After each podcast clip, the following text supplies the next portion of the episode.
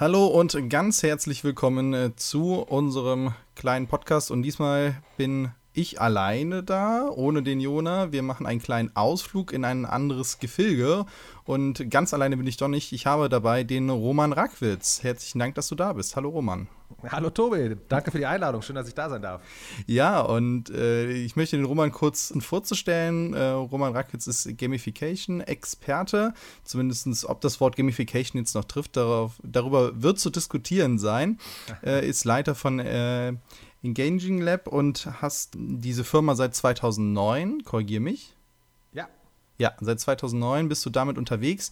Nennst dich eine, ja, Gaming-Agentur. Darüber möchte ich auch noch reden, wie, es dazu kam und wie, was du machst. Aber grundsätzlich berätst du Firmen und Unternehmen halt dabei, wie sie Gamification in ihrem Alltag anwenden können, wie sie damit halt umgehen können, wie sie es einbauen können. Habe ich irgendwas vergessen an dieser Stelle? Das ist so das ganz große. Bist natürlich als Keynote-Speaker unterwegs, was zum Beispiel jetzt auch auf dem Gamification Day in Köln, der dieses Jahr stattgefunden hat, und bist ansonsten auch, glaube ich, gerade auf den ganzen Messen sehr viel unterwegs.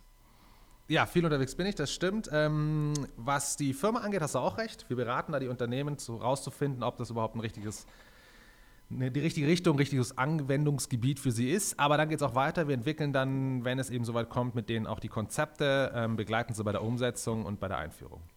Und wie bist du dahin gekommen? Weil ich sage jetzt mal so, du bist ja jetzt so eher so außer mein Alter, wenn man das jetzt mal mit äh, Jona so vergleicht. Äh, es gibt ja jetzt nicht den Studiengang Gamification. Also noch nicht so wirklich. Es gibt jetzt so Games-Sachen und äh, die Spielebranche hat sich entwickelt. Wie bist du an dieses Thema rangekommen und hast gesagt, das möchte ich machen, das möchte ich Leuten vermitteln? Ja, also ähm, kurz dazu, dass den Studiengang, äh, also gibt es nicht groß, das stimmt. Ähm, den, vor fünf Jahren, vor vier Jahren haben wir, glaube ich, ähm, soweit ich weiß, aber auch den ersten offiziellen Gamification-Studiengang für ähm, im Business-Kontext eingeführt, bei einer, bei einer privaten Business-Uni, Hochschule. Ähm, also langsam gibt es da immer mehr. Game Design, äh, ich meine, die, die Media, die Design-Hochschulen, die bringen das auch inzwischen. Wobei, wie gesagt, Gamification da immer ein bisschen unterschiedlich unterrichtet wird und auch die Frage ist, was ist es? Nur dazu kurz, ähm, wie bin ich draufgekommen? Ja, eigentlich aus Grund von Unzufriedenheit. Also, ähm, das ist so ein bisschen zweigeteilt, die Erfahrung. Zum einen habe ich selber in meiner Kindheit, in meiner Schullaufbahn äh, und meiner Schulzeit erlebt, dass ähm, es gewisse Fähigkeiten gibt, die du in der Schule brauchst. Also fokussieren, stillsitzen, Vokabeln lernen, ähm, solche Sachen. Ähm, und die konnte ich dort nicht ausführen. Also ich war, ich war wirklich ein schlechter Schüler. Das Einzige, worin ich immer gut war, war Sport. Und ähm, das war wirklich, also auch beim Elternsprechtag waren immer dieselben Sachen. Ja, Roman kann nicht stillsitzen, äh, der lenkt alle um sich herum ab, der geht immer einen einfachen Weg, der lernt die Vokabeln nicht und so weiter. Also dann, damit impliziert man ja immer, okay, er kann es einfach nicht. Ähm, und das Lustige ist aber, dass in gewissen Situationen, ja, natürlich wie zum Beispiel im Spiel spielen, aber nicht nur Videospiel, sondern egal was es ist, Brettspiele oder auch in spielähnlichen Situationen wie Sport und Hobby, konnte ich sehr wohl mich ewig lang fokussieren. Ich konnte locker stundenlang stillsitzen, wenn wir Brettspiele oder wenn ich Videospiele gespielt habe. Ich konnte locker drei Stunden Theatertext, Monologe auswendig lernen. Also locker nicht, aber ich konnte es. Ähm, das heißt, die Fähigkeiten hatte ich schon, ich konnte sie bloß dort nicht hervorrufen, aber im Spiel konnte ich es anscheinend. Also das war so der eine Teil, den ich, ähm, was ich natürlich in dem Moment nicht gecheckt habe, dass, das, äh, dass ich das mir so zusammenreime, aber das war so eine Erfahrung. Und später war es dann im Studium, wo ähm, ich habe klassische BWL, VWL studiert, ähm, mit, also BWL mit ein bisschen VWL und ähm, wusste immer, ich will mal was Eigenes auch hochziehen und habe mich daher sehr dafür interessiert, wie das ist, wenn es darum geht, Mitarbeiter zu haben, zu bekommen, zu halten, aber auch Kunden zu haben, zu bekommen, zu halten. Ähm, und dann lernst du über die typischen Sachen. Also du lernst so im, im, in diesen Business-Unis oder halt überhaupt in dem ganzen Ö Ökonomiebereich, du lernst halt dann eher so diese klassischen Ansätze, ja, belohne sie halt. Biete niedrigere Preise oder ähm, biete mehr Qualität in deinem Produkt. Ähm, zahl deinen Leuten bessere Gehälter, damit sie bei dir bleiben oder biete ihnen überhaupt erst ein gutes Gehalt, damit sie überhaupt erst zu dir kommen. Und lauter sind diese Dinge. Also es wird immer auf diesen klassischen extrinsischen Belohnungsbereich runtergebrochen, weil man auch meistens so denkt, dachte, so, so funktioniert der Mensch. Und das, das fand ich immer ziemlich nervig, auch im Studium schon. Also ich war da, ich habe mich aus Interesse einfach vorher schon ein bisschen Verhaltenspsychologie reingelesen und habe einfach gemerkt, Moment mal, da, ist, da sind zwei Welten. Also die Wirtschaft ignoriert das, was die Wissenschaft längst weiß, beziehungsweise die Wissenschaft kann es anscheinend auch nicht so ökonomisch rüberbringen.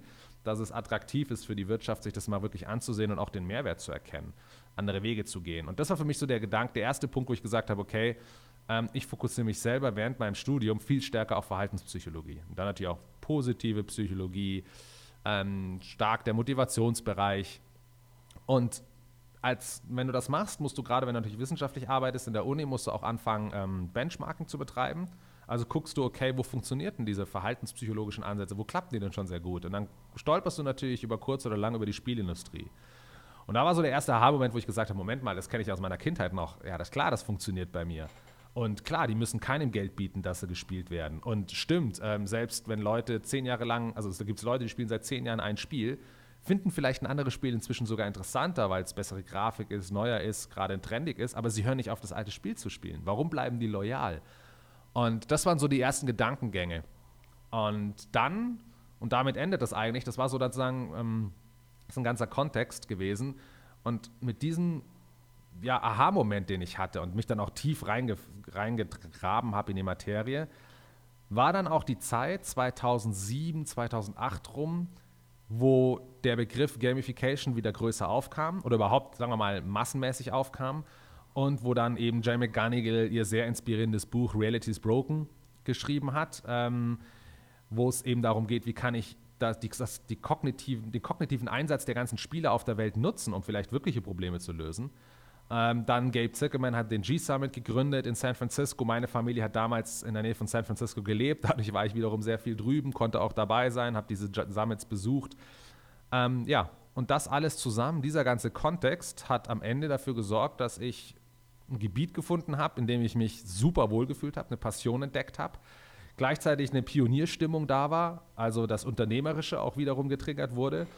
Und dann ähm, ja, war es so, dass ich mich umgeguckt habe. Es gab niemanden im deutschsprachigen Raum, der das gemacht hat. Es gab einen einzigen anderen deutschsprachigen, den Mario Herger, der, das, der bei SAP gearbeitet hat und da auch in diese Richtung ist, aber der lebte halt im Silicon Valley.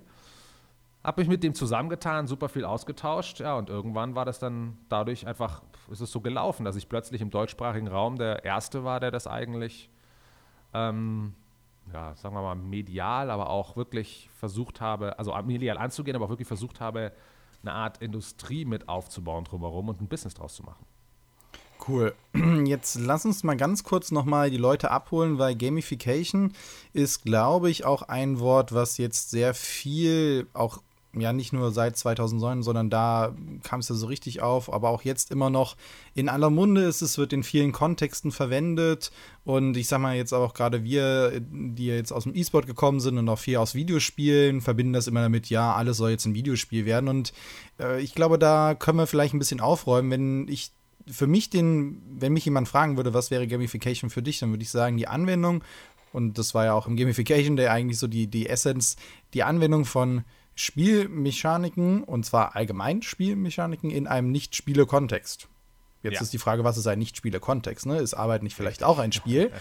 Mm, und äh, es ist ja nicht beschränkt auf zu sagen, okay, es müssen jetzt Inhalte von Videospielen sein, sondern es dürfen ja auch durchaus Brettspiele, sonstige Spiele ähm, halt sein. Und wie du ja schon sagtest, der Mensch ist ja dafür gemacht, spielerisch zu lernen. Wenn ich überlege, wir hatten ja ganz kurz über unsere Kinder gesprochen, wenn, wenn die lernen, die lernen wahnsinnig viel durch Spielen, Fangen, Spielen trainiert und so weiter und so fort, Sport, das sind alles eigentlich spielerische Mittel, um sehr komplexe Fa äh, Sachen wie Bewegungsabläufe und so weiter und so fort zu trainieren, balancieren und so weiter. Ich glaube, wenn man das jemanden aus, auf klassischer Methode beibringen müsste zu balancieren, ich glaube, der wird das nie können. Also, und zumindest wäre es ja eine Quälerei. Ja, zumindest in der Theorie wird das nicht gehen. Das ist völlig richtig. Ähm, wobei man sagen muss, wenn es dann ein, also ich kann natürlich das auch probieren lassen, üben lassen. Ähm, das machen wir in der Schule auch. Da gibt es ja auch die Aufgaben, das dann zu tun. Der Unterschied ist einzig der, dass wir im Spielmodus wirklich uns darauf freuen, zu scheitern. Das, ist, das gehört einfach dazu. Ja? Das ist dieses, dieses Scheitern. Das, der Sieg im Spiel ist ja nur deswegen süß, weil wir vorher 90 Prozent der Zeit gescheitert sind. Und dadurch auch das Gefühl haben, wow, jetzt habe ich es endlich hinbekommen. Also es sind reine Scheiterumgebungen. Und genau deswegen sind die so attraktiv und auch erfolgreich, gerade was das Lernen angeht. Und diese, diese, das, was eben diese Spielumgebung so wichtig macht, versuchen wir in der Realität komplett rauszudesignen. Aber ähm, was du meinst mit der Definition, also das ist die offizielle Definition. Ich glaube, da haben sich auch die meisten, die weltweit so ein bisschen mit dem, äh, mit dem Gebiet in, äh, in, Berührung kommen, sich auch darauf geeinigt. Also Gamification ist die Anwendung von Spielmechaniken in einem nicht spielerischen Kontext. Geschaffen hat das Sebastian Deterding und jetzt muss man halt wissen, also ich kenne den Sebastian, äh, noch ein paar Mal getroffen ähm, und quatschen ab und zu. Der Punkt ist, da muss man jetzt auch wissen, dass so wie es gemeint wurde von ihm, bedeutet es, im nicht spielerischer Kontext heißt hier, dass der User nicht das Gefühl hat zu spielen. Das heißt, wenn ich ein Spiel baue und du spielst es jetzt in der Arbeit und weil du es in der Arbeit spielst, lernst du irgendwas, dann ist das Spielkontext. Du setzt dich hin, weil du und du weißt, du spielst dein Spiel. Warum das wichtig ist, ist, dass man einfach erkennt, dass die Psychologie des Users ein ganz andere ist. Also wenn ich weiß, ich spiele ein Spiel, dann verhalte ich mich anders. Dann bin ich bereit, Dinge zu riskieren. Dann ist Scheitern eben, wie gesagt, plötzlich völlig da, also kein Problem.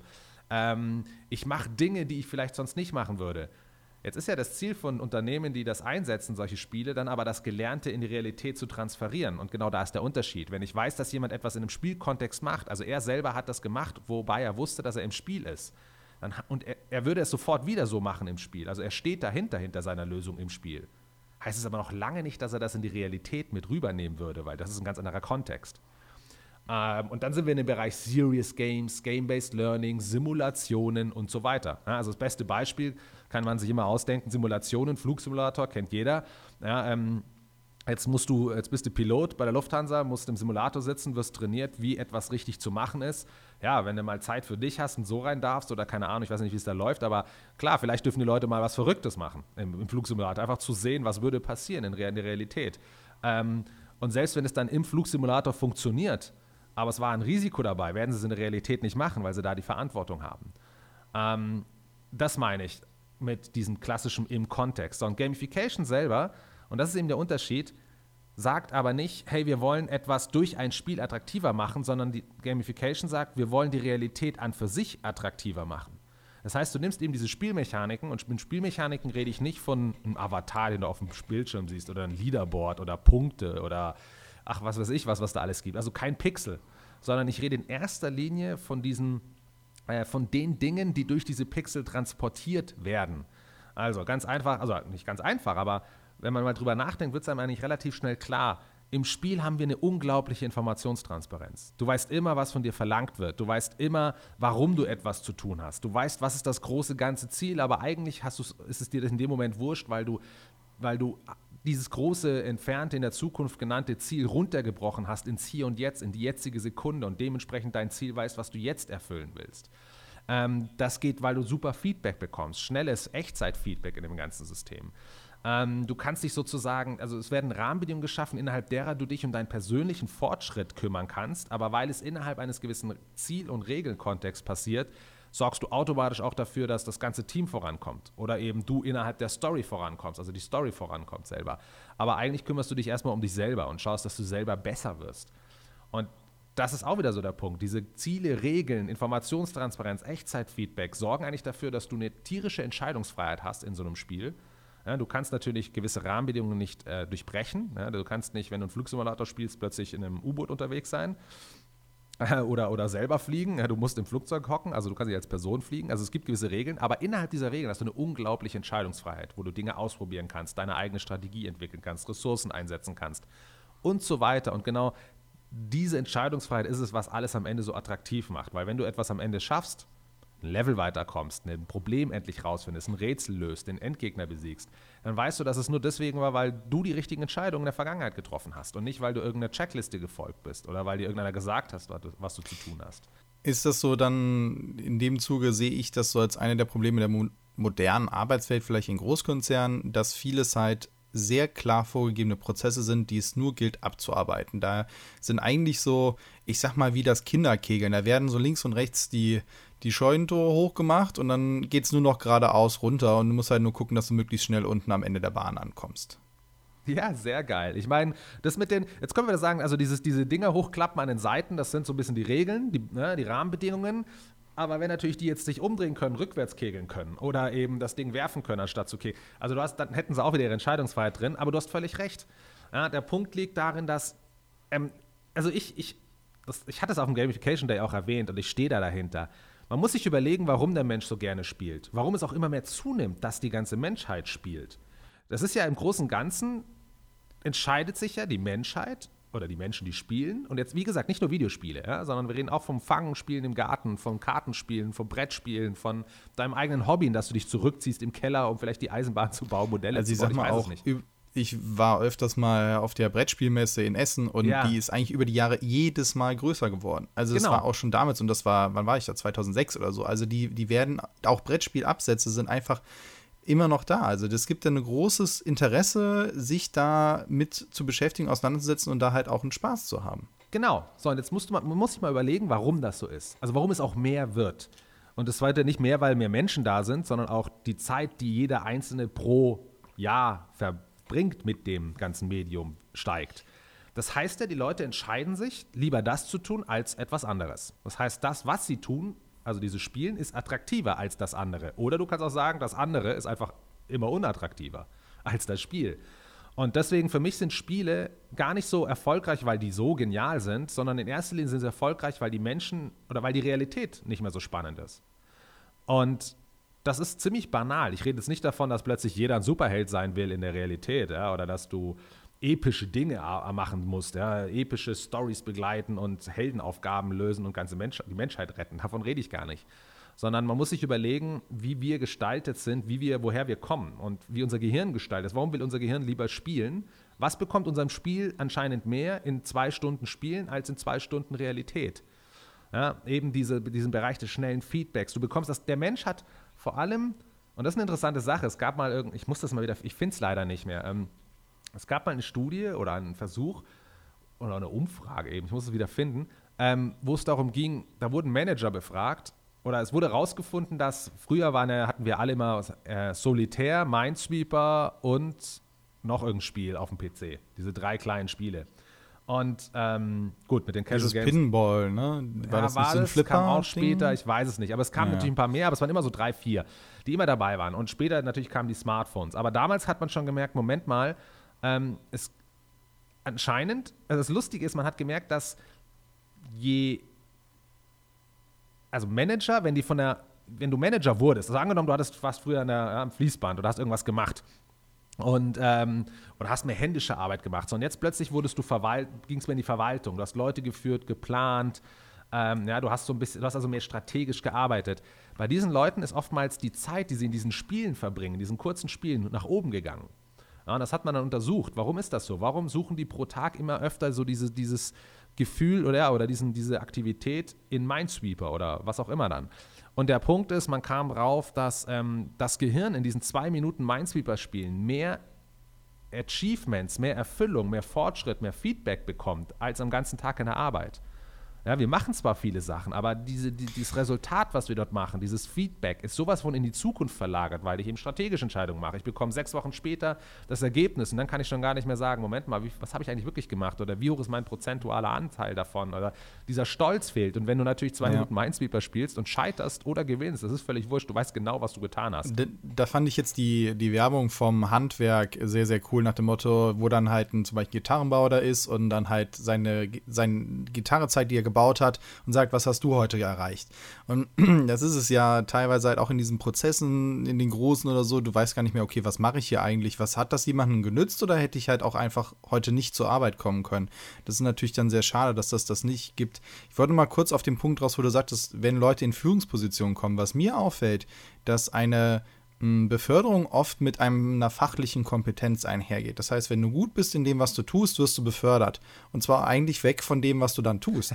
Wenn du vorher ein guter Handwerker bist oder so, dann wirst du auf einmal befördert in eine Managerposition, obwohl eine Managerposition eigentlich gerade mit dem Führen von Menschen ganz andere fachliche Kompetenzen von dir verlangt, als dass du ein guter Facharbeiter bist. Das finde ich ein bisschen schade, dass das, äh, und ich glaube, da, da geht auch der Trend wieder hin, das wieder aufzubrechen, an den Leuten halt die Möglichkeit zu geben, trotzdem noch ihre, ihre eigentlichen Fähigkeiten, wofür sie sich begeistert haben, warum sind sie denn daran gut geworden, weil es ihnen Spaß macht. Ne? und ähm, das denen auch wieder zu geben und zu sagen, okay, Führungskräfte sind wirklich Leute, die äh, Räume schaffen sollen für die Leute, für ihre Mitarbeiter, die einfach viel mehr dann leisten können in diesem Freiraum. Und dafür gibt es auch einen speziellen Typ von Menschen, der eben genau sowas sich darüber dann seine Belohnung halt für sich selber abholen kann. Weil jeder Mensch reagiert ja auch anders auf Belohnung. Also jetzt bezogen auf Computerspiele oder so, bin ich jemand, der so diesen ganzen kleinen roten Punkten hinterherläuft und sagt, oh, oh, oh, da gibt es noch ein Achievement und jemand anderes sagt, nee, ist mir egal, ich will Top 1 in der Ladder werden und der andere sagt, ja, ich habe richtig Spaß daran, wenn ich mich hier auf den höchsten Berg raufkraxel und den Sonnenuntergang genieße. Und das finde ich halt auch sehr spannend, wie viele Facetten das dann einfach bietet, sich selber halt auszuleben. Und du hast so viel angesprochen, Gott, mein, mein, äh, ich muss gucken, dass ich alle Punkte wieder aufgreife. Und was mir auch aufgefallen ist, ähm, ist zum Beispiel, ich, wir spielen in der Familie unheimlich gerne Siedler von Katan. Jawohl. Das ist ja auch ein Spiel mit maximaler Transparenz und wenn du es willst, mit einer sehr hohen Komplexität, doch von den Warenkreisläufen und sowas. Und da kann man sich richtig reinwühlen und dann merkt man halt auch, wir mussten teilweise mal Sanduhren aufstellen, was Leute dann so komplex so gedacht haben, okay, wenn ich jetzt das mache, dann kann ich in den nächsten zehn Zügen das und das machen. Und äh, das ist, finde ich, ein super Beispiel eben für das, was du sagst, wenn man maximale Transparenz hat, dass man dann halt auch sich sehr viel Gedanken damit macht und sehr intensiviert mit seiner Siedlung halt da, obwohl das halt nur ein paar Holzklötze sind. Man ist wirklich drin und sagt, ah, ich möchte die jetzt voranbringen, ich möchte jetzt hier noch diesen Hafen bauen, damit meine Siedler in See stechen können oder sonst was und versucht mit auch minimalen Rohstoffen das Maximale rauszuholen. Und ich glaube, manchmal sitzt man am Arbeitsplatz und sagt, ah, ja, draußen ist auch schön, ne? Richtig. Ähm, aber vieles dabei, wo du das gesagt hast, also was ich voll unterschreibe, also der Punkt ist, bleiben wir bei der Transparenz mit Siedler eben. Ähm, das Schöne ist ja, dass du sozusagen nur aufgrund dieser Transparenz ähm, hast du am Ende kein schlechtes Gefühl, wenn irgendwas schief geht. Weil, weil du diese Transparenz hast, weißt du, okay, es liegt alles hier, ich habe eigentlich alles vor mir, was ich brauche, um erfolgreich zu sein, aber es lag an mir, warum es nicht geklappt hat also habe ich es auch unter Kontrolle, es zu ändern. Ja, also, es kommt doch. Also die Frage ist ja auch, es gibt ja Spiele, die haben einen Glücksanteil. Auch Siedler hat einen gewissen Glücksanteil. Ne? Also so ja. Würfelpech, wenn du jetzt wirklich da sagst, na toll, super, ne? Die 6 ist jetzt kein einziges Mal gefallen, obwohl ich an der 6 sitze, das kannst du ja teilweise sogar aufschreiben. Äh, zumindest sind wir teilweise dazu übergegangen, um den Frust rauszunehmen. Ähm, die Frage ist halt, es gibt ja aber auch viele Spiele, die halten mit ihren Informationen teilweise hinterm Berg. Ähm, aber maximale Transparenz ist doch nicht immer nötig, weil wenn ich die Karten vom Gegner zum Beispiel nicht sehe, ist das. Weißt du, was ich meine? Ja, ja, nein. Beim Kartenspiel. War, aber nicht verwechseln. Ähm, also, wenn ich Tomb Raider gezockt habe als Rätselspiel damals, ja, dann haben die mir auch nicht alles vor die Nase gekippt, weil da hätte ich ja, wäre das Rätsel ja langweilig gewesen. Was ich mit Informationstransparenz meine, ist, dass du alles vor dir zur Verfügung hast, um erfolgreich sein zu können, unter den Umständen. Nichts wird dir vorenthalten. Also, deswegen sind Spiele fair. Du siehst die Karten nicht deines Gegners, weil wenn du sie sein würdest, wäre die Herausforderung, die wir im Spiel immer suchen, weg. Gleichzeitig aber kannst du auch erfolgreich sein, ohne die Karten sehen zu müssen. Okay, ja. du meinst also Transparenz nochmal hier, um das, so habe ich es jetzt verstanden. Transparenz heißt, ich kenne die Regeln, ich kenne die Ausgangslage, ich weiß, welche Ressourcen oder welche Möglichkeiten ich eigentlich habe und ich weiß, ich kann mit all diesen Ressourcen halt zum Ergebnis kommen und das erfolgreich abschließen. Genau, der, unter, genau. der Punkt ist, wenn wir es zur Realität vergleichen wollen, zum Arbeitsleben ist, auch dort weißt du, meist, weißt, weißt du auch manchmal, okay, du brauchst das und das und das und das ist nötig, um voranzukommen. Der Punkt ist aber, du sagst, boah, ich brauche genau die Informationen, hm, wie komme ich dran? Der darf sie mir gar nicht geben. Ja, oder ich weiß gar nicht, wie ich den erreiche. Oder der arbeitet nicht mehr, jetzt ist ein anderer da. Wer ist eigentlich dafür zuständig? Also, ja, der Punkt ist, du kommst auch ran. Du kannst die Dinge auch nutzen. Vielleicht kommst du nicht, und im Spiel wiederum, vielleicht kommst du nicht sofort ran. Aber das ist aus den Gründen gemacht, weil wir herausgefordert werden wollen. Wir wollen ja nicht, dass uns leicht gemacht wird. Also habe ich eine Stufe vorgeschaltet. Also du merkst, du weißt aber wiederum, im Spiel lernst du, ah, ich muss also zuerst das machen und dann komme ich an die Informationen, die ich brauche. Mhm. Ja, und dann, das ist der Punkt. es geht immer um persönlichen Fortschritt. Ja, und dann geht, und das Spiel gibt dir eigentlich danach immer eine positive Bestätigung, cool, guck mal, du bist an diese, sagen wir, Informationen, an dieses Item oder sonst was gekommen es kann dir in der Arbeitswelt aber gut passieren, du kommst an Informationen und kriegst nachher noch eins auf dem Deckel dafür, dass du über diesen Weg gegangen bist. Also ja. da ist natürlich dann halt auch diese Feedback-Schleife, von dem man ja auch redet, dass die halt sehr, sehr wichtig sind. Feedback-Schleifen sind wahnsinnig wichtig und ähm, das heißt jetzt nicht, dass wir jetzt alle loben sollen und so weiter. Lob äh, ne, ist dir die Kehrseite von Bestrafung, ist die andere Seite der Medaille. Also von daher muss man ja auch mal ein bisschen aufpassen. Nur du kriegst halt direkt ein ehrliches Feedback und das fand ich nochmal einen guten Punkt, den du gesagt hattest, dass es halt auch um ehrliches Feedback gibt und nicht, ja, ja, war schon okay und in Wirklichkeit landet dann deine Arbeit irgendwie im Schredder oder in der Schublade und du denkst, ja, super, ich, ich kann halt auch im Bett bleiben. Also die Wirksamkeit von einem selbst, die, die geben Spieler eigentlich sehr klar wieder. Man sieht ja. sein Wirken in dieser Welt und auch wenn ich äh, Fangen spiele, wenn ich draußen was mache, wenn ich Sport mache, auch äh, wenn ich gerade auch Teamsport mache oder sowas, ich sehe mein Wirken in dieser Mannschaft, in mit den Leuten, mit der Kooperation und äh, das ist manchmal gerade auch bei so großen Projekten oder sowas dann sehr, sehr schwierig noch zu sehen, was war jetzt mein Anteil daran, dass das geklappt hat. Richtig. Ähm, das ist das Interessante ist ja, dass ähm, wir hatten, also bevor wir das klassische Industriewirtschaftszeitalter eingeläutet haben, ja, war ja, waren wir gar nicht auf diesem Effizienzgedanken unterwegs, der dafür gesorgt hat, dass du jetzt gesagt hast, wir haben Silo-Denken oder jeder nur die und die Informationen, damit jeder sich nicht irgendwie verrennt oder ja, sondern fokussiert und sowas. Ähm, also dieses ganze Denken, wie es bis heute aufgebaut wurde, dass du bist für das zuständig, du bist für das zuständig, aber auch das, was du gesagt hast, hey, du bist gut in deiner Arbeit, jetzt werd doch Manager, jetzt machst du plötzlich was ganz anderes. Das ist ja eigentlich alles erst entstanden mit dem Indus, sagen wir mal, ja, ist ein bisschen pauschalisiert, aber mit Adam Smith, so in der Richtung, ja. Ähm, also klassisch, wirklich klassische Industrie, also eigentlich geprägt, charakterisiert durch, durch dadurch, dass Produktivität eher durch Maschinen ähm, geschaffen wurden und der Mensch musste der Maschine zuarbeiten. Und da haben diese Systeme auch ganz gut funktioniert. Also für dieses, für dieses Zeitalter, wo man plötzlich gesagt hat, hey, du musst, es geht nur um Effizienz und du sollst gar nicht selber nachdenken, du sollst bloß handeln. Ähm, da war das auch eigentlich, ich, ich wüsste jetzt nichts anderes, aber da war das ein super System. Da war auch diese extrinsische Belohnung, also mach was und du kriegst was mit mehr Geld. Ähm, das war auch gut. Also auch, ja, auch das, was ja gerade Gamification nicht macht, diese extrinsische Belohnung. Ähm, oder Spiele machen das ja auch nicht. Ähm, also da hat es aber super gepasst. Warum jetzt gerade so interessant ist, warum wir jetzt an diesem Punkt stehen, an, diesem, an so einem Scheideweg, ist, dass ähm, die Produkt wir sind in einem Bereich, gerade, also nicht, nicht jedes Land, aber eigentlich die Welt im Großen und Ganzen schon, aber wir bei uns im deutschsprachigen Raum oder in Europa auf jeden Fall, wir sind an einem Zeit, wir sind da, wo jetzt sozusagen Produktivität nicht mehr durch maschinellen Output hauptsächlich hergestellt wird, sondern durch kognitive Arbeit. Ähm, und das ist genau das Interessante. Also nehmen wir mal das Beispiel mit der Belohnung. Wenn du etwas zusammenbaust, ja, also angenommen, ich gebe dir, keine Ahnung, Einzelteile von einem Kuli und du sollst sie bitte zusammenbauen ähm, und sollst das, ähm, ja, und das ist natürlich der Output, am Ende ist der Erfolg. Ja, wenn du mehr zusammenbaust pro Stunde, alles cool ähm, dann ist das eine mechanische, repetit repetitive Aufgabe. So, und wenn ich jetzt sage, hey, pass auf, du kriegst einen Bonus, wenn du noch mehr schaffst, dann kannst du dich selber dazu zwingen, bis zu einem bestimmten Grad natürlich, noch mehr zu fokussieren auf das Ganze und deine Handfertigkeit vielleicht verbessern. Es wird zur Gewohnheit, ja, und du wirst schneller. Das funktioniert. Du selber kannst dich also zu dem zwingen, was wichtig ist, um hier produktiver zu werden. Wenn es aber um eine Kreativarbeit geht, also um deine kognitive Leistung, dann stehen wir vor dem Phänomen, dass der Mensch sich nicht selber zwingen kann, besser zu werden. Ich kann nicht sagen, hey, pass auf, du kriegst einen größeren Bonus dafür, dass du jetzt aber bitte bessere Konzepte schreibst. Funktioniert nicht, ja, weil das ist Kreativität. Du kannst nicht sagen, gut, ich krieg einen größeren Bonus, dann bin ich jetzt kreativer. Klappt nicht. Und ähm, und das ist genau das, das, Faszinierende, weil im Spiel selber geht es eigentlich immer um kognitive Leistungen. Jedes Spiel ist ein Problem. Jedes Spiel ist ein Problem. Vielleicht brauchst du mechanische Fähigkeiten, also dass du schnell bist oder irgendwas anderes machst, um voranzukommen, aber gleichzeitig geht es immer darum zu wissen, was musst du eigentlich machen. Also sehr viel, also viel mehr kognitive Fähigkeiten sind dort vonnöten eigentlich als mechanische.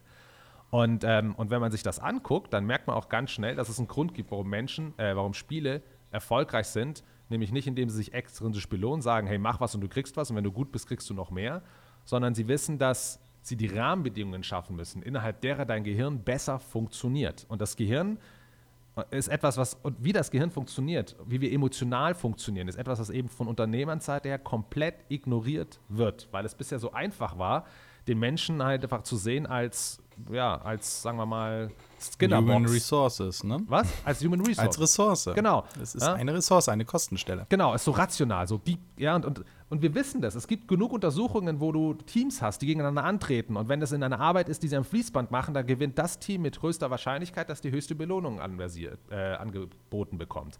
Sobald es aber eine kognitive Leistung ist, eine Kreativarbeit oder eine Führungsarbeit und, und so eine Planungsarbeit, ähm, sind meistens die Teams, die das, den höchsten Bonus in Aussicht gestellt bekommen, die, schwäch, die schwächsten.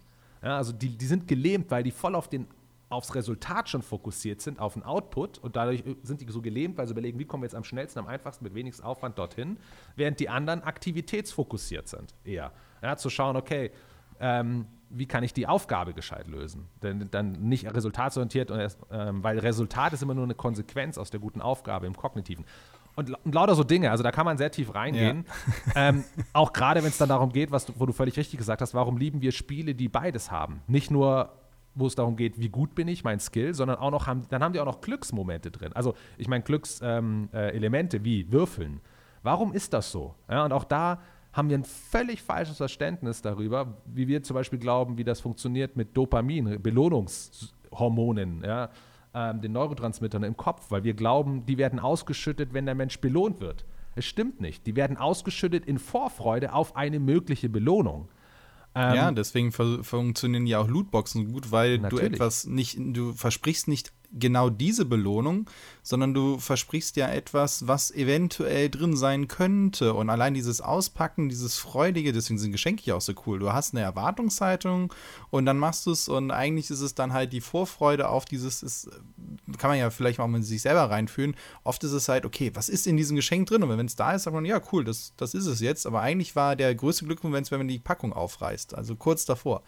Finde ich ganz spannend. Richtig, ja. Und ich sag dir, wird noch, wird noch geiler, wenn ich dafür sorge, dass du vielleicht nur zu 50 Prozent die Überraschung überhaupt bekommst. Genau, und, und ja, das ist ja manchmal so, wenn man dann von der Oma die Socken geschenkt bekommt. ne? die Wo er sagt, oh, hoffentlich kein die, Geschenk diesmal. Ja.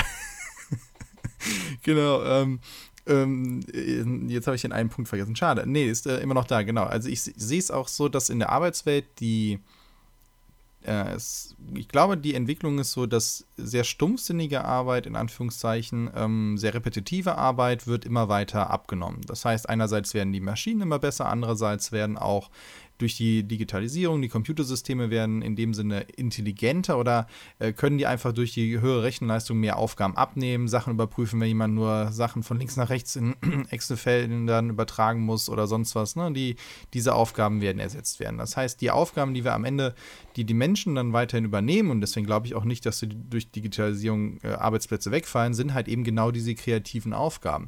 Und bis jetzt war es halt auch so in der Arbeitswelt oft, dass du dir eigentlich einen Vorteil verschaffst, wenn du dein, auf deinem Wissen beharrst. Also wenn du sagst, das ist mein Wissen und da bin ich der Wichtigste für und äh, wenn kein anderes Wissen hat, dann kriege ich auch das meiste Geld, weil ich bin ja unersetzlich. Ja. Und ich glaube, dass halt das Arbeiten eben in diesen kreativen Teams, wie du es ja angesprochen hast, einerseits halt eben äh, unterstützt werden kann durch die Gamification und andererseits davon lebt, dass ich dann mein Wissen mit anderen teile und dadurch ich neue Einblicke generiere, indem ich halt interdisziplinäre Teams habe, weil es gibt eigentlich finde ich auch in, in Spielen nichts Bereicherndes, wenn du halt andere Strategien kennenlernst. Also, wie gesagt, auch beim Sport, bleiben wir beim Sport, beim Handball, wenn ich da jemanden sehe, der irgendwie äh, den Wackler halt viel besser macht, dann sind sie dann krass, wie hat der das denn gemacht? Das will ich auch lernen. Und dadurch werde ich dann besser, dass ich, dass mir jemand was vorlebt, mir was zeigt, was ich, wo ich dann einen Anreiz habe, da mich zu verbessern. Und das geht halt auch im kognitiven Bereich. Also, guck mal, der kann das, oder der hat diesen Gedankengang gehabt, dieses Thinking out of the box. Das geht ja nur, wenn du halt dich auch mal in Situationen begibst, wo du andere Einblicke hast, wo du von außen einen, einen Reiz kriegst, ähm, der, der dir überhaupt diese, diese Möglichkeit gibt, dass du halt mal auf einen anderen Trichter kommst. Und dass du dann wieder selber zu der Lösung kommst, das ist ja vollkommen in Ordnung. Und da, glaube ich, können wir halt durch Gamification und die Änderung von Prozessen, Anpassung von Prozessen halt noch das Ganze etwas beschleunigen und halt noch schöner machen. Richtig. Ähm, das mit der Kollaboration ist ein super Beispiel, weil ähm, die Menschen verhalten sich in der Regel so. Ja? Ähm, früher mehr als jetzt, das ändert sich schon, aber du hast völlig recht. Das ist nach wie vor in vielen Unternehmen ist es so und wir kommen da und auch mal davon abgesehen, die, die Nachfrage nach Gamification aus dem Wirtschaftsbereich ist unter anderem auch in dem Bereich ähm, Kollaboration ähm, ganz, ein ganz großer. Wie schaffen wir da mehr? Das Interessante ist, dass der Mensch von sich aus eigentlich kollaborativer ist als nicht kollaborativ. Man muss ihn über Warum macht es der Mensch dann nicht? Weil die Rahmenbedingungen im jetzigen Unternehmensbereich schon so sind. Das ist ja schon wie ein Spiel. Du hast ja Regeln ja, und Ziele, die sind ja schon gesetzt. Und innerhalb dieser Rahmenbedingungen, die bis heute oftmals herrschen, vorherrschen, ist es einfach nicht klug, zu viel Wissen zu teilen. Ja, ich, ich finde es ganz lustig, darf ich einen Punkt sagen. Ich habe ähm, vorhin was gehört, es ging nämlich darum, dass man gesagt hat, naja, wenn man Games-Mechaniken einführt, dann gibt es irgendjemanden, der versucht, die zu exploiten in dem Sinne. Ja. Also für sich das Beste halt rauszuholen. Und jetzt sagst du genau das, genau das ist es ja. Wir haben jetzt schon einen Kosmos mit Regeln, also ein Spiel, das nennt sich Wirtschaft. Und da gibt es genügend Leute, die jetzt halt gerade eben dabei sind, das System zu exploiten, die das machen. Und bis jetzt ist es eine der besten Strategien zu sagen, ich mache mich unentbehrlich in diesem Unternehmen, weil dann fliege ich nicht raus und krieg, kann auch noch sagen, guck mal hier, ich bin besser als die anderen, ich habe das Wissen und ihr müsst mir mehr Geld geben, wenn Geld jetzt eine der Ziele ist, die man erreichen möchte. Oder eine höhere Position. Mhm. Also das heißt, das Exploiten passiert ja eh, weil der Mensch eben auf der Suche ist nach Lösungen. Bill Gates muss mal gesagt haben, dass ähm, er für die schwierigsten Probleme immer den in Anführungszeichen faulsten Entwickler nimmt, weil der sich halt eine kreative Lösung aussucht für dieses Problem, um es möglichst einfach und schnell zu lösen mhm. und nicht irgendwas Kompliziertes, weil er sagt, ich möchte den schnellsten Weg finden. Ja, das ist völlig richtig. Ja, das ist, man muss sich überlegen, ähm, warum du hast, das Spiel, du hast das Beispiel mit Handball gebracht, ja. Das Schöne ist ja, es ist nicht nur so, dass du nachfragst, hey, Moment mal, wie hast du das gemacht? Das interessiert bist, den Wackler kennenzulernen, zu lernen, sondern das Schöne ist ja, der andere wird dir helfen. Ja, der wird nicht sagen, du, lass mal, den brauche ich für mich. ja, sondern warum? Weil einfach in dem Rahmenbedingungen er weiß, es ist das Beste, wenn du ihn auch hinkriegst. Ja, und zusammen kriegen wir das hin. Und nur weil du jetzt den Wackler kannst und ich den Wackler kann, es gibt, ja, wir, sind, wir haben jeder unsere Rolle. Ich spiele vielleicht eine andere Position als du. Selbst wenn wir aber die gleiche Position spielen, dann bin ich vielleicht eher der, der schneller ist und du eher der, der vielleicht einen härteren Wurf hat. Ja, oder ich bin Aufbauspieler und du bist eher der, der, ähm, ja, wie gesagt, Kopf durch die Wand, Rückraum spielt. Keine Ahnung, ja, da gibt es unterschiedliche Rollen und das weiß jeder. Das Interessante ist doch, dass die großen also das ist wahrscheinlich mittlerweile nicht mehr so, aber das, eine Zeit lang war ja das World of Warcraft Wiki das zweitgrößte Wikipedia der Welt. Und dieses Wikipedia der Welt, das zweitgrößte Wikipedia der Welt, wurde nur von zwei, drei, vier, nicht mal vier, glaube ich, weil es war noch drunter, Prozent der Spieler mit Leben gefüllt. Also die haben da Content reingeschrieben. Und wenn man geguckt hat, wer das war, dann waren das zum Großteil mit die besten Spieler, die auch bekannt waren als die großen Experten. Also die haben von sich aus freiwillig ihr Wissen in dieses Wiki gefüllt. Ähm, aus zwei Gründen. Der eine Grund ist natürlich, ähm, der direktere in dem Fall vielleicht, natürlich auch Status, Anerkennung. Man, man, man ist stolz auf das, was man erreicht hat. Ja, und man zeigt es den anderen. Warum? Weil eben die Regeln im Spiel nicht so sind, dass wenn andere besser werden, ich automatisch schlechter werde. Und das zweite halt, genauso das, das äh, was auch klar ist, ist halt der Punkt, dass, okay, wenn ich es da reinschreibe, ich schreibe es vielleicht auch rein, weil ich vielleicht direkt durch einen Teamkameraden gefragt wurde, dann schreibe ich es halt eh nieder. Ich habe es auch für ihn schon reingeschrieben, also Copy-Paste ab ins Wiki und schon können es andere auch nachlesen und ich habe vielleicht auch weniger Arbeit, es später noch mehr Leuten zu erklären, wie auch immer. Aber in der großen Summe wird die Qualität des, der Handlungen der Spieler im Spiel auch noch höher. Ähm, und das ist etwas, was, was ehrlich gesagt die Firmen, da müssten die aufschreien. Weil das ist das, was die alle haben wollen und eigentlich auch wissen, dass sie es alle brauchen, um zukunftsfähig zu sein. Gerade je schneller sie alles bewegt, je innovativer, je kreativer sie sein müssen. Gerade auch je mehr abhängiger sie werden von der individuellen kognitiven Leistung jedes Einzelnen, den sie einstellen. Ähm, und zum anderen ist es ehrlich gesagt natürlich für den Menschen. Also es ist, es, du verbrauchst als Mensch mehr Energie oder es ist für dich energiereicher, dich als Ego durch die Firma zu kämpfen, anstatt als Teil eines Teams deine, deine Rolle und deinen Weg zu finden, was halt eben dann am Ende durch Kollaboration immer ist, ist ja ein Team. Ja, also du machst auch noch Energien frei, die die Leute wieder in was anderes reinsetzen müssen und die müssen dann, dann die müssen nicht politisch denken und so weiter. Dass sie es aber tun, liegt nicht an den Menschen, sondern an den Rahmenbedingungen, die wir geschaffen haben, in die wir sie reinsetzen, indem wir sie in unsere Unternehmen holen. Da haben wir jetzt den, den großen ähm, Überschlag halt geschaffen von wir sind gestartet beim Begriff Gamification und jetzt zu dem eigentlichen, für mich jetzt so ein bisschen den Schluss, wir leben in einer Welt und wir nehmen sie als Spiel wahr. Was wir halt momentan halt viel machen, ist halt immer uns den bestmöglichen Weg zu suchen und vielleicht müssen wir an einen oder wollen wir an einigen Stellen als Gesellschaft halt diese Regeln halt einfach mal ändern, um zu anderen Ergebnissen zu kommen und es für jeden halt attraktiver zu machen. Weil anscheinend haben nicht viele Leute an diesem, dieser Art Spielen Spaß, sondern ähm, nur ein kleiner Teil, der davon sehr stark profitiert. Und ich glaube, das ist ja auch etwas, was zumindest ich aus unseren Gesprächen so rausgekriegt habe, dass du auch sagst, es geht heute auch oft darum, wirklich komplett Prozesse zu ändern, weil es reicht nicht nur zu sagen, okay, wir machen, äh, wir setzen da jetzt noch ein externes Spiel drauf mhm. und auf einmal gefällt es allen, sondern wenn das äh, von sich aus schon nicht motivieren, nicht förderlich ist für die Mitarbeiter, für sonst wen, dann wird es halt auch schwierig, ähm, auf einen schlechten Prozess etwas auf einmal was ganz Tolles zu machen. Also ich sag mal, das Fundament des Gebäudes muss halt auch stimmen, ansonsten wird es halt nicht so hoch oder es hält nicht so lange. Richtig, es ist eine Kultursache, die muss auch weitergelebt werden. Und man kann an einer Stelle vielleicht sogar noch einen Schritt weiter gehen, jedenfalls denken. Und zwar, ich hatte, du hast ja erwähnt, es gibt ein paar wenige, die haben Spaß an dem Spiel hier, ja, so wie es einfach gebaut ist. Ähm, und dazu hatte ich vor kurzem, hm, war ich im Gespräch mit jemandem, der öfter, ist ein Redner, ähm, ein sehr guter, der ist viel unterwegs auf den großen Bühnen und der spricht oft bei gerade auch so Zeremonieverleihungen ja, für die besten Sales-Mitarbeiter bei Konzernen und lauter so Sachen. Und der meinte dann, ja, aber Moment mal, ähm, die Leute haben ja Spaß dran. Also ich, ich, ich bin regelmäßig bei diesen Zeremonien und da bekommen die Leute Belohnung, weil sie eben so gut in ihrem System agiert haben. Ähm, und was man nicht vergessen darf, ist, ob die Spaß hatten, wissen wir nicht. Wir wissen nur, dass diese Leute, die da ausgezeichnet werden, am besten fähig waren, sich an die Rahmenbedingungen, an die Regeln anzupassen und dieses Spiel mitzuspielen. Das heißt noch lange nicht, dass es dir super viel Spaß macht. Ähm, wenn es dir überhaupt keinen Spaß macht, wirst du wahrscheinlich auch nicht gut drin werden, das ist wieder was anderes. Aber ähm, ansonsten, nur weil die Leute, wie gesagt, in diesem, nehmen wir mal klassisch Sales, nehmen wir mal jetzt, ich bin jetzt sehr pauschal, ja, und, aber sagen wir, nehmen wir das klassische Wettbewerbsdenken innerhalb des Sales Departments, Verkaufsdepartments, jeder verkauft für sich selbst, der, der den meisten, den meisten Verkauf gemacht hat, bekommt am Ende den höchsten Bonus.